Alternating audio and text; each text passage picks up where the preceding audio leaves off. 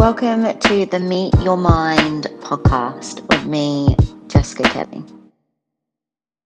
This one's coming in a bit late for the topic, but it will make sense because I think it's relevant all of the time. New Year's resolution. So we're in January. We're probably going to be thinking about all the good, kind things that we can do for ourselves.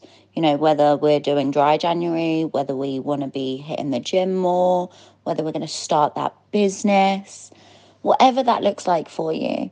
And it's funny because everyone was asking me what I was going to do on on New Year's Eve, and I actually didn't go out on New Year's Eve. And the reason I didn't go out was because I've always set this goal for myself. This is a, you know, anyone listening to this that has known me for a long time, they will probably know how true this is. Um, every year, I would say, I don't want to go out New Year's Eve because I want to go on a big walk um, on New Year's Day. And every year it would get to New Year's Eve and I would go out and I would be too hungover to do my walk. And I um, would always beat myself up on Jan 1st because I'm like, oh God, you had one job, Jess. You know, how could you not do it? And for whatever reason, I just didn't. And I always like to think back to how I solidify my goals for myself and what that process looks like. And I think when we are setting goals, whether that's for New Year's, whether that's for just in general, we always have to sit back for a minute and look at whether or not there's anything going on for us underneath. Now, bear with me, like, hold on for a minute. It will, this will make some sense.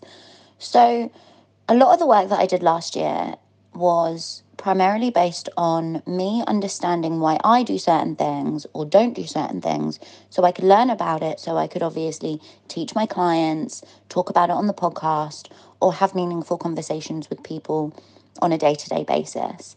And, you know, number one reason why was so I could start moving into the person that I wanted to be and understanding what that would look like in a conducive way. And what I noticed along the way, and the biggest thing that came out and that shone the brightest was when I'm trying to do something, even though I know it's the right thing for me and it's the thing that I want to do, if I'm still set in my old way of thinking, practicing, and I haven't gone through the you know particular things that are still haunting me or still hurting me or still weighing on my shoulders then i'm always going to find it a little bit harder to do and add these new things because i haven't looked at the old things so for my experience, I, and this is a perfect, I can't remember whether I've spoken about this before, but you're welcome. You're going to hear it again. I always used to set, set this goal that I wanted to wake up at five o'clock in the morning. Every morning, I wanted to get up, I wanted to run, I wanted to do, you know, some kind of exercise, my gratitude, some meditation, eat a nice breakfast, and, you know, have my coffee and chill before I started my day. Now, I always used to fail. And it is as it, it is as deep as that. I did fail that that goal and I did it time and time again. And I could never understand why. And I'd beat myself up. I'd be like, right, I need to read more books or I need to go to bed earlier or I need to do I need to do more. And the more pressure I put on myself, the more I fell short.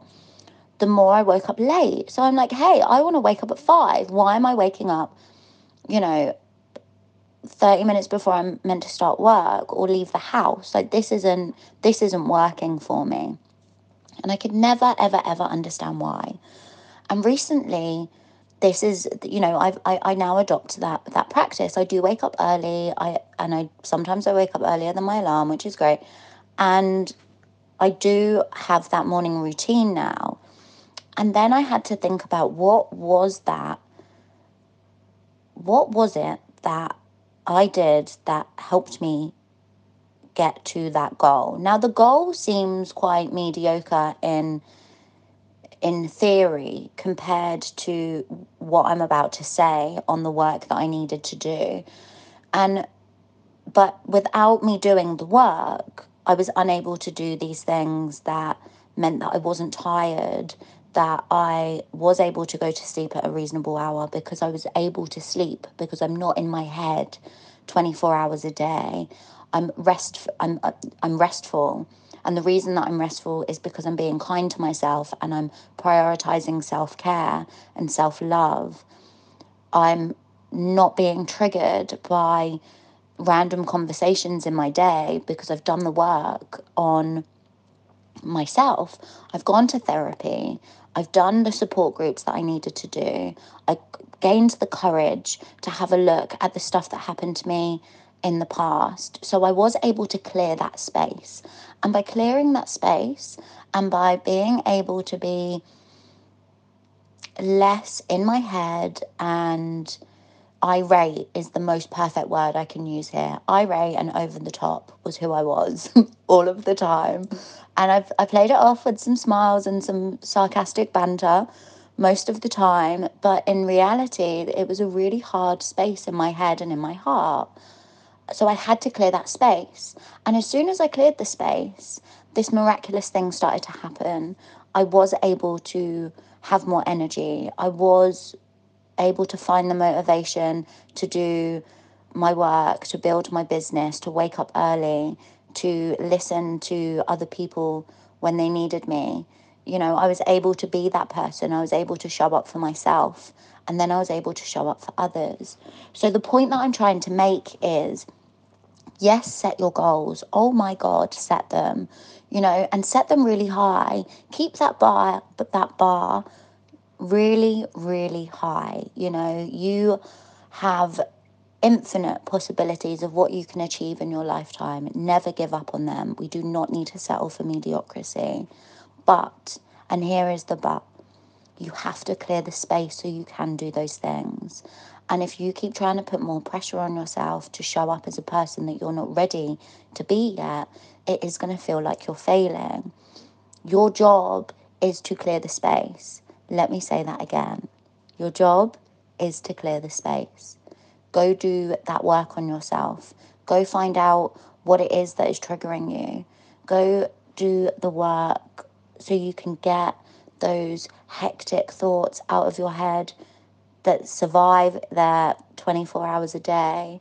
When you are in your head, worried and thinking about what other people are thinking of you, sitting in anxiety because you don't feel that you belong anywhere or that everything that you do is wrong, you are using so much power inside of yourself. The energy you are draining is going to keep you exhausted all the time. It's going to keep you up at night. It's going to keep you wanting to sleep in the morning through your alarm. It is going to do that because it is hectic when you're in survival mode 24 hours a day. So if you can take anything from this week's episode, I'd say set your goals and set them high. But while you're setting those goals and while you're working towards those goals, don't forget to work on those parts of you that still need healing. Allow that part of you to heal so it can start to rest, so it can clear space for you to start working on those new goals, those new relationships, that new business, that new body, that new mindset, whatever that is that you want to do, you can have it. But just remember that you have to do a tiny little bit of work in the background to ensure that you clear that space for you so you can enjoy these new things that are going to come for you. Thank you so much for listening to this week's episode. Please let me know and let the team know if you enjoyed it. Let us know on our social media. You can find us on Meet Your Mind Online across all channels. And if you want to ask me any questions or do any collaborations this year, please contact me on my Instagram, which is Jessica Kelly1.